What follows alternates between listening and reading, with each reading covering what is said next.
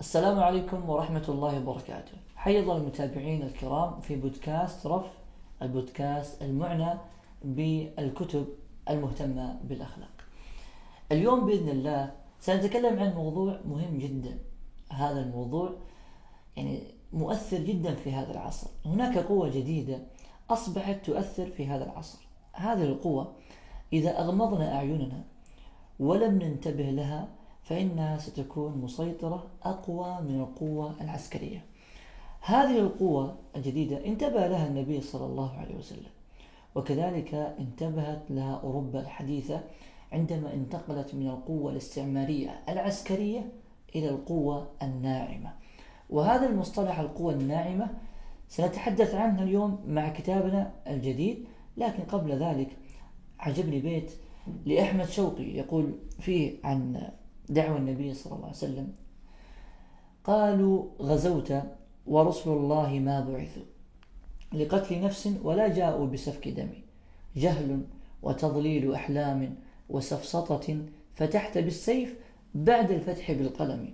فالنبي صلى الله عليه وسلم استخدم أول الأمر القوى الناعمة في التأثير على الناس ثم بعد ذلك استخدم القوة العسكرية. اليوم معنا كتاب اسمه دور القوى الناعمة في تغيير القيم الثقافية القيم الاجتماعية نموذجا الأستاذة هدى درويش المعاش. هذا الكتاب هو عبارة عن رسالة ماجستير في جامعة طيبة لخص هذا الكتاب ليعرض هذه الفكرة المهمة وهو ما هو دور القوى الناعمة في تغيير القيم في تغيير الأخلاق.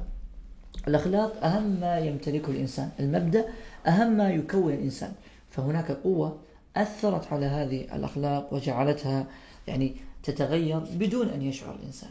وهذه هي المشكلة الكبرى أنها تتحرك في اللا شعور تتحرك بحيث لا يشعر الإنسان. فما هو أو ما هي القوى الناعمة؟ هذا ما سنبتدئ به في هذه الحلقة.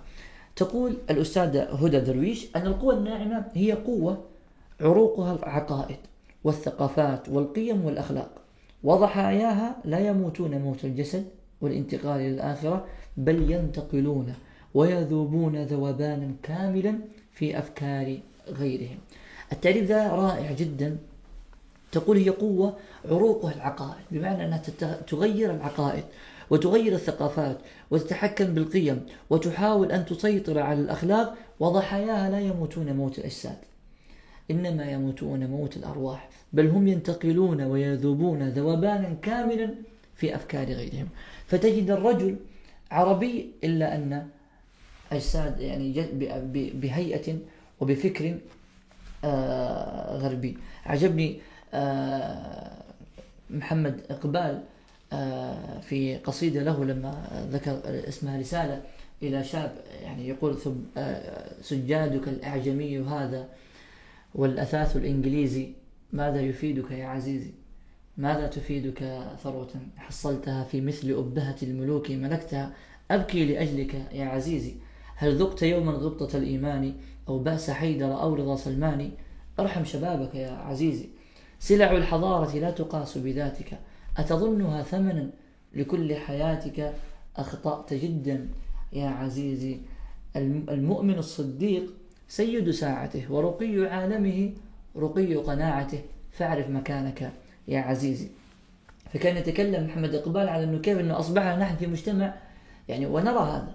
ترى شاب مسلم لكن ليست عليه سمة أو مظاهر الإسلام تتجلى إنما اختلفت روحه اختلفت عباراته اختلفت ألفاظه اختلفت أساليبه اختلفت مفاهيمه.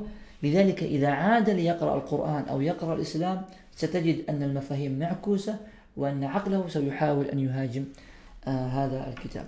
فما أسباب هذا التحول لدى المجتمعات الإسلامية هو كله بسبب استخدام الغرب للقوى الناعمة في التأثير على الشباب المسلم. فلذلك عندما نتكلم على هي قوة عروقها العقائد نحن اليوم نشهد يعني استعمارا جديدا. يعني من قبل كان الاستعمار مبني على أن يرسلون جنودا لكي آه، يعني يهاجموا الدول فيسرقوا ثرواتها ويسرقوا يعني آه، مخططاتها وأراضيها. وهذا مشهود وقد كتبه التاريخ. اليوم وجد استعمار جديد وهو وحتى ما يسمى بالاستشراق أو الاستعمار الجديد وهو عن طريق مراكز الأبحاث. يعني نشهد اليوم في العالم العربي مثلا بعض المراكز البحثية التي تحاول أن تتكلم من داخل الإسلام لكي تحاول أن تنشئ فكرا إسلاميا موافق للقيم الغربية. وهم يصرحون بذلك ويعترفون به مثل مؤسسة راند المشهورة. التي تتكلم في العقائد والثقافات وتحاول أن تغير القيم والأخلاق الأخلاق أخلاق المسلمين من الداخل لكي تكون موافق للقيم الغربية. آه، فالقوة الناعمة اليوم تتحرك بشكل كبير جدا في جوانب آه، عديدة. فلا بد حقيقة أن نقف وقفات. قبل ذلك يعني المؤلفة يعني في هذا الكتاب يعني أنا دخلت من شدة يعني انبهاري بهذا الموضوع وفكرة الكتاب لم أعرف يعني بمجمل الكتاب. المؤلفة يعني في في هذا الكتاب تكلمت عن مواضيع عدة. آه تكلمت عن القوى الناعمة في عهد النبي صلى الله عليه وسلم. آه ما هي عناصر القوى الناعمة؟ آه مفهوم التغيير مفهوم القيم الثقافية. كيف نحن نوظف القيم القوى الناعمة في غرس القيم الاجتماعية في في أبنائنا؟ يعني لابد أن ننتقل بعد ما نفكك الأجزاء لابد أن نبني الأجزاء. يعني اليوم نحن نشهد ناس يفككون ينتقدون لكن لا يعرفون البناء. فلا بد أن ننتقل من مرحلة النقد والتفكيك إلى مرحلة البناء. هذه هي المرحلة الإيجابية التي نحتاجها أمثال يعني من أمثال يعني هذه الكتب ومثل هذه المواضيع. في عهد النبي صلى الله عليه وسلم هناك كثير من المواقف التي يعني دلت على آه، يعني استخدام النبي صلى الله عليه وسلم لما يسمى بالقوة الناعمة. سأعطيكم مثال يعني آه، الثبات على المبدأ. النبي صلى الله عليه وسلم يعني في في في عاصفة يعني وسطوة المشركين في مكة ومحاولة يعني إرجاع النبي صلى الله عليه وسلم عن فكرته وعن المبدأ الذي الذي تمسك به النبي صلى الله عليه وسلم كان وقوف النبي صلى الله عليه وسلم في مواجهة هذا التيار وإيمانه القوي بالفكر التي أتى بها هذا هذا هو هذه هي القوة الناعمة. لأن كثير من الناس آمنت لما رأت صلابة النبي صلى الله عليه آه، وسلم. حتى أن النبي صلى الله عليه وسلم يعني قال يعني والله لو وضعوا الشمس على يميني والقمر على يساري على أن أترك هذا الدين ما تركته. حتى يظهره الله آه، عز وجل لما جاء أبو طالب يكلمه في هذا الدين رفض النبي صلى الله عليه وسلم أن يعود عن الفكرة التي بعثه الله عز وجل بها. فممكن تقول لي فين القوة الناعمة في في في فيما طرحته الآن؟ القوة الناعمة الآن في وجود النبي صلى الله عليه وسلم وثباته. كثير من الناس في عهد النبي آمنت بسبب ثبات النبي صلى الله عليه وسلم وإيمانه بالفكرة. دائما عندما تكون مؤمن أنت بفكرة هذا مؤثر على الأشخاص الذين يعني يحاولون بعقولهم أن يبحثوا عن الأفكار الصائبة. فمن محفزات أن الإنسان يقبل رأيك هو أن يجد إيمانك التام بالفكرة التي أنت تنساق إليها ومحاولة يعني عرض الأدلة. حتى أن البعض يسأل يقول لماذا هذا يقف هذا الثبات أمام الموجة والتيار هذا؟ إلا أن لا يوقفه إلا أن هناك شيئا صحيحا أو شيئا يؤمن به حقيقة هذا الشخص. فكان ثبات النبي صلى الله عليه وسلم عامل من من العوامل والقوى الناعمة التي جعلت النبي يعني آه، صلى الله عليه وسلم آه، التي جعلت ثبات النبي صلى الله عليه وسلم قوة من قوة آه، من القوى الناعمة. كذلك من القوى الناعمة التي عمل عليها النبي صلى الله عليه وسلم حسن الخلق. وهذا جانب يا إخوان لابد ان أن نركز عليه كثيرا. يعني ما كان للنبي صلى الله عليه وسلم ان يعني ان يعني يبدأ بدعوته لولا أنه كان صاحب خلق يعني آه، يعني كبير وصاحب آه، سمعة طيبة. فالنبي صلى الله عليه وسلم أول ما أنزل الله عز وجل عليه هذا الإسلام وأمره بأن أن يبلغ قريش ما أنزل الله عز وجل عليه من آيات خرج النبي صلى الله عليه وسلم آه، بحديث هذا الحديث يدل على أن الخلق له أساس كبير جدا في تصديق الدعوة. فجاء النبي صلى الله عليه وسلم إلى قريش ووقف على نواديهم فقال أرأيتم لو أخبرتكم أن العدو يصبحكم أو يمسيكم آه، من خلف هذا الوادي أو خلف هذا الجبل أو كنتم مصدقين؟ فقالوا قالوا ما عهدنا عليك كذبا. فقف هنا وانظر كيف أن الأخلاق هي التي أسست ما بعد ذلك حتى يبدأ النبي صلى الله عليه وسلم فيقول فإني نذير لكم بين يدي عذاب شديد. وبدأ النبي يبلغهم هذا الدين. فبنى النبي صلى الله عليه وسلم هذا الدين على أنهم يصدقوه على على على الخلق الذي كان عليه النبي صلى الله عليه وسلم. عندما أتى إلى إلى خديجة رضي الله عنها وقد آه، جاء النبي صلى الله عليه وسلم فقال زملوني زملوني. فقالت خديجة رضي الله عنها كلا والله لا يخزيك الله أبدا. إنك لا تصل الرحم وتحمل الكلب وتعين على نوائب الحق. فاستدلت خديجة رضي الله عنها بصدق ما عليه النبي صلى الله عليه وسلم بأخلاقه. فلما كانت أخلاقه صائبة كان هذا الدين يعني آه، دينا صحيحا. فهذا الدين فهذه الأخلاق كانت يعني آه، سبب لأن يصدق الناس دعوة النبي صلى الله عليه وسلم. فانتشار خلق النبي صلى الله عليه وسلم أصبح يعني سببا في دخول كثير من الصحابة إلى الإسلام. فكان الرجل يخرج من عند قومه ليرى النبي صلى الله عليه وسلم وهو في قرارة نفسه أنه لن يؤمن فقط سيرى النبي صلى الله عليه وسلم فما يملك نفسه إلا أن أن يؤمن عندما يرى النبي صلى الله عليه وسلم. فكان فكان خلق النبي صلى الله عليه وسلم قوة من القوة الناعمة التي يعني جعلت آه، كثير من الناس يسلمون. كذلك نرى كثير من الناس يعني إسلامهم آه، عذرا أخلاقهم كان السبب في إسلام كثير آه، من من الكفار. نجد كذلك يعني يعني مثلا في إندونيسيا ومعروف أن سبب تجارة الحضارة هناك في إندونيسيا وفي ماليزيا يعني في شرق آسيا. آه، عموما آه، دخول الإسلام كان بسبب يعني آه، صدق وأمانة التجار الحضارم في تلك البلدان. فانتشر الإسلام الآن من أكثر الدول التي فيها مسلمين إندونيسيا. فلو سألت ما سبب دخول الإندونيسيين إلى الإسلام ستجد أن السبب الرئيسي هو حسن الخلق. فانظروا كيف أن القوة الناعمه مع أن هذه الدولة إندونيسيا يعني استعملت فيها قوة أخرى. القوى الاستعمارية الهولندية آه، دخلت ب آه، يعني بالتجارة ودخلت كذلك بالقوة إلا أنها لم تنجح. فتغلبت القوى الناعمة على القوة الاستعمارية التي هي بالسيف وبالسلاح فحسن السيرة تعتبر من القوى الناعمة التي استخدمها النبي صلى الله عليه وسلم. كذلك صلح الحديبية آه، اعتبرته المؤلفة أنه من القوى الناعمة التي استخدمها النبي صلى الله عليه وسلم حتى يعني تهدأ الحروب بين قريش وبين النبي صلى الله عليه وسلم فيكون ذلك سبب في آه، في أن يتفرغ النبي صلى الله عليه وسلم لدعوة آه، الناس. آه، بعد ذلك يعني المؤلفة يعني بدأت تتحدث عن عناصر القوى الناعمة يعني ما هي العناصر التي تستخدمها القوى الناعمة في التأثير على الناس. فذكرت أربع عناصر التعليم والإعلام والإنترنت والعمل آه، التطوعي. فابتدأت المؤلفة بالحديث عن الإعلام وكيف أن للإعلام أثرا كبيرا في تغيير القيم والعقائد والأخلاق والثقافات عند الشعوب وكيف أنها توجه الناس يعني آه، إلى سلوكيات يعني آه، يريدها هذا الإعلام. فبدأت بتعريف الإعلام أنواع الإعلام نشأة الإعلام متى نشأ ومتى بدأ. آه، عندما نتحدث عن الإعلام فنحن نقصد آه، ليس الإنترنت وال social media إنما آه، تقصد المؤلفة هنا إعلام التلفزيون الذي بدأ يعني أو الراديو الذي كان هو أساس بداية الإعلام وكيف أن تاريخه مع البشر وإلى هذا العصر هو مؤثر كبير جدا لأنه يغزو جميع طبقات المجتمع. ممكن الآن الإنترنت يعني بعض الطبقات المجتمعية في بعض الدول تجهل استخدام الإنترنت أو تجهل آه، كيف التعامل مع هذه آه، التطبيقات أو هذه المواقع.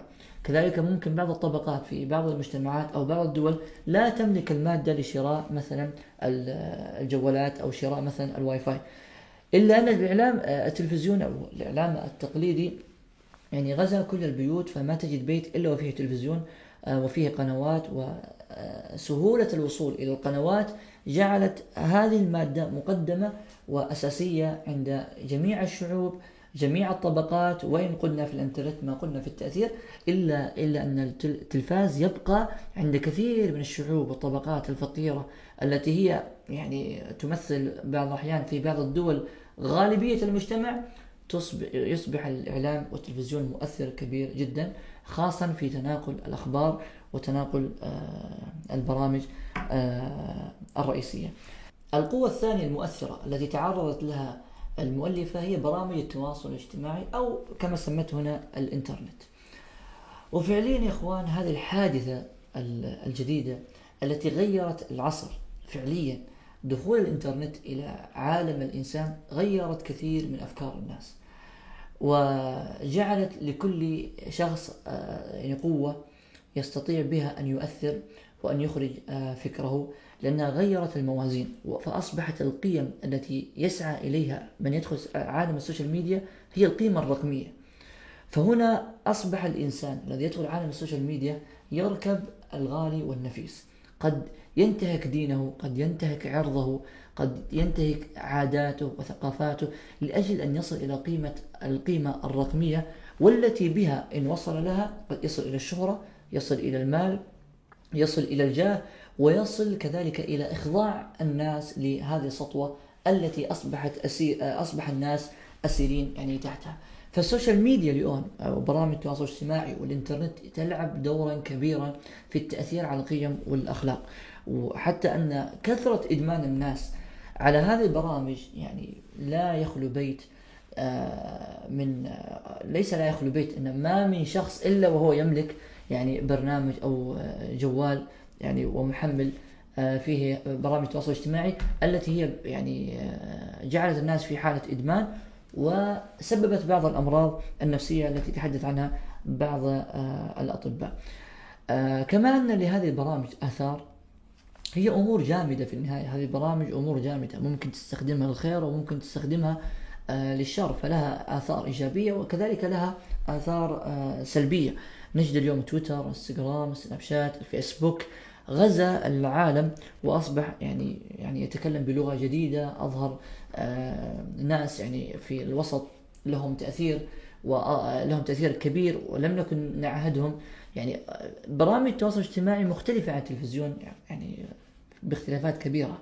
آه أنها سهلت الظهور. ممكن أي شخص في بيتك في أصبحت الناس قديما كانت الناس لا تتقبل آه الشخص إلا إذا كان مهندم يظهر بخلفية جميلة آه في مكان جميل بكاميرات عدة.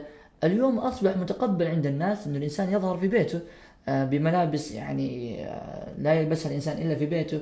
يتكلم حتى في مواضيع عائلية وأصبح هذا مقبول وحفز عند الناس يعني تداخل كبير فأصبح الناس يتداخلون في في بعضهم في شؤونهم آه، فانخفض مستوى الفكر عند الناس وثقافة الناس وتغيرت يعني قيمهم وعاداتهم كله بسبب برامج التواصل الاجتماعي. فهي مؤثرة. كذلك من القوة الناعمة المؤثرة آه، التعليم. التعليم يعني تعليم الجامعات وكذلك عن طريق آه، الترجمة وكذلك الابتعاث إلى خارج الدول. يعني البعثات الخارجية ونحن نذكر منها البعثة الشهيرة التي كانت في آه، التي كانت آه، كان يرأسها رفاعة الطهطاوي التي ذهبوا بها التي ذهبت إلى مصر. ورجعوا وهم يعني بعد ما رأوا ما رأوا في مصر. وكان هذه الخطة يعني كذلك يعني تبناها آه، نابليون بونابرت عندما أرسل وفد من مصر إلى آه، فرنسا حتى يروا الحضارة ثم يعودوا إلى أوطانهم وهم متشبعين بحضارة فرنسا ويتأثروا بها.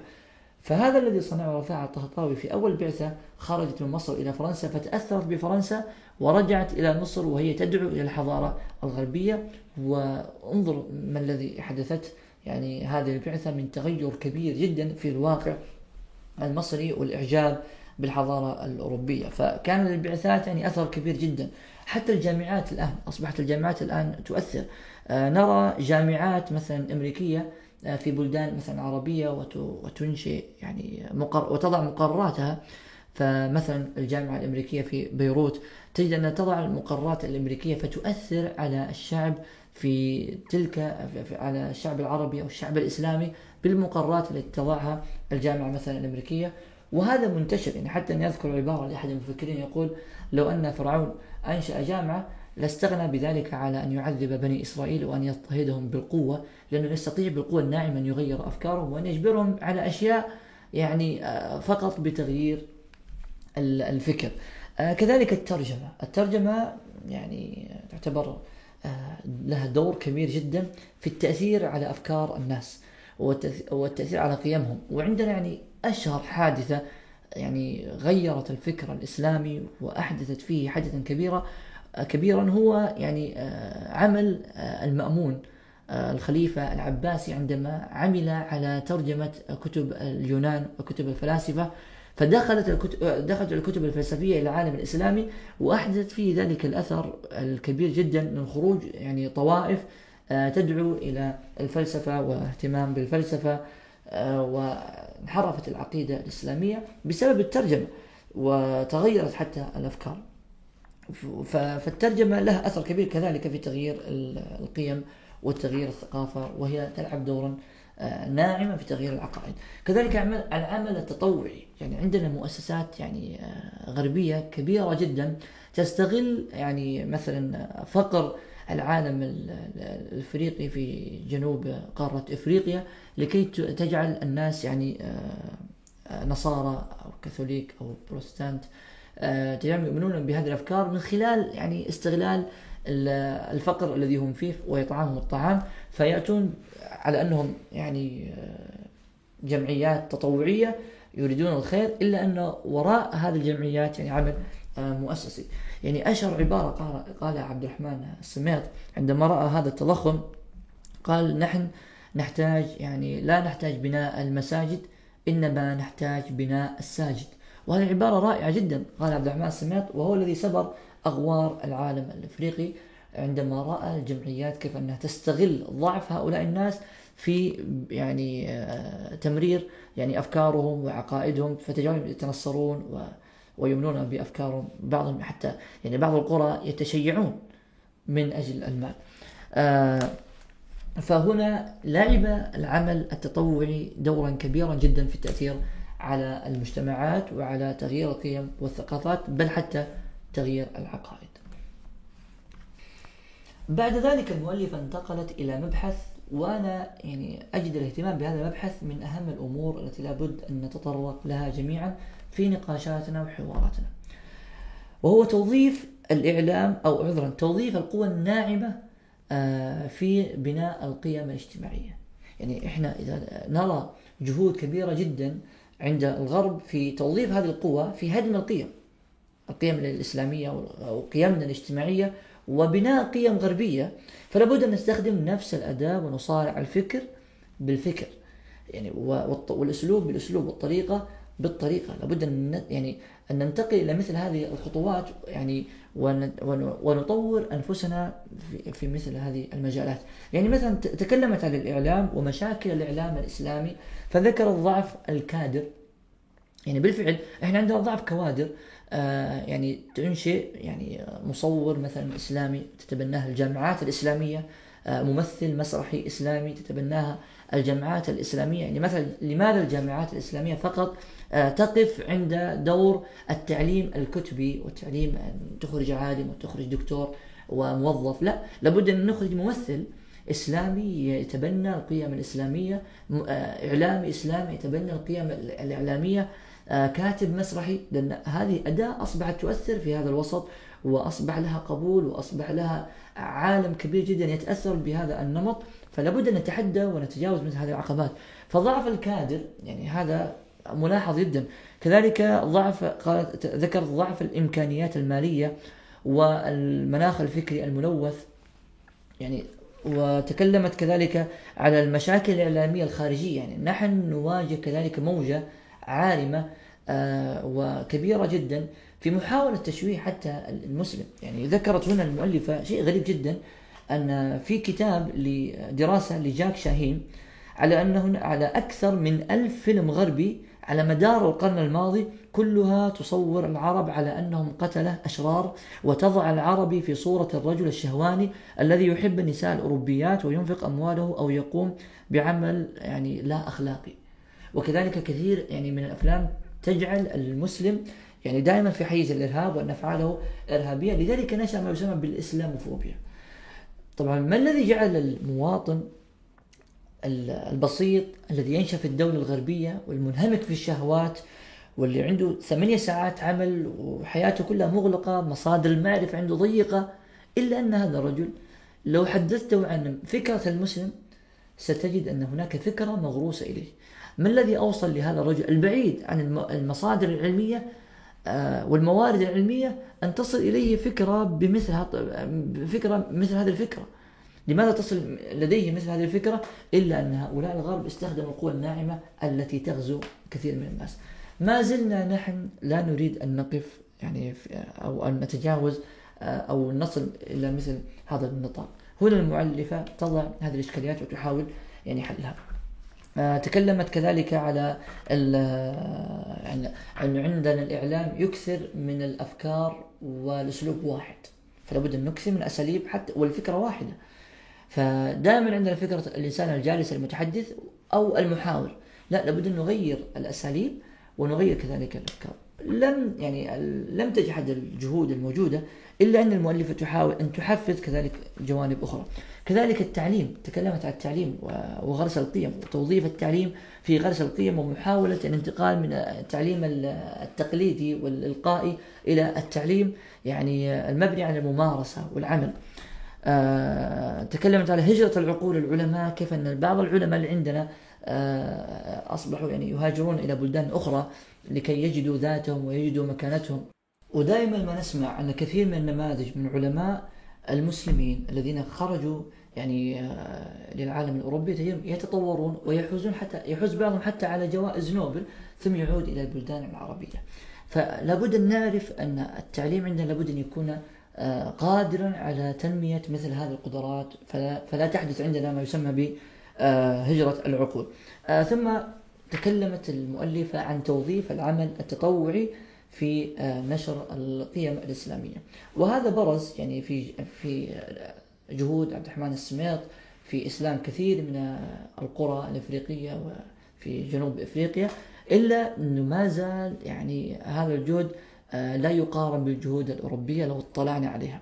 سنجد أن الجهود الأوروبية والمنظمات الخيرية العالمية كبيرة جدا وينفق عليها أموال طائلة جدا كبيرة وهي مؤثرة بشكل أكبر مما عليه في العالم العربي مع أننا نحن عندنا دين ينص على آه، ويحفز هذه الجوانب العمل الخيري والتطوعي من أجل يعني آه، إغاثة أو إغاثة الشعوب وكذلك بناء التكافل الاجتماعي.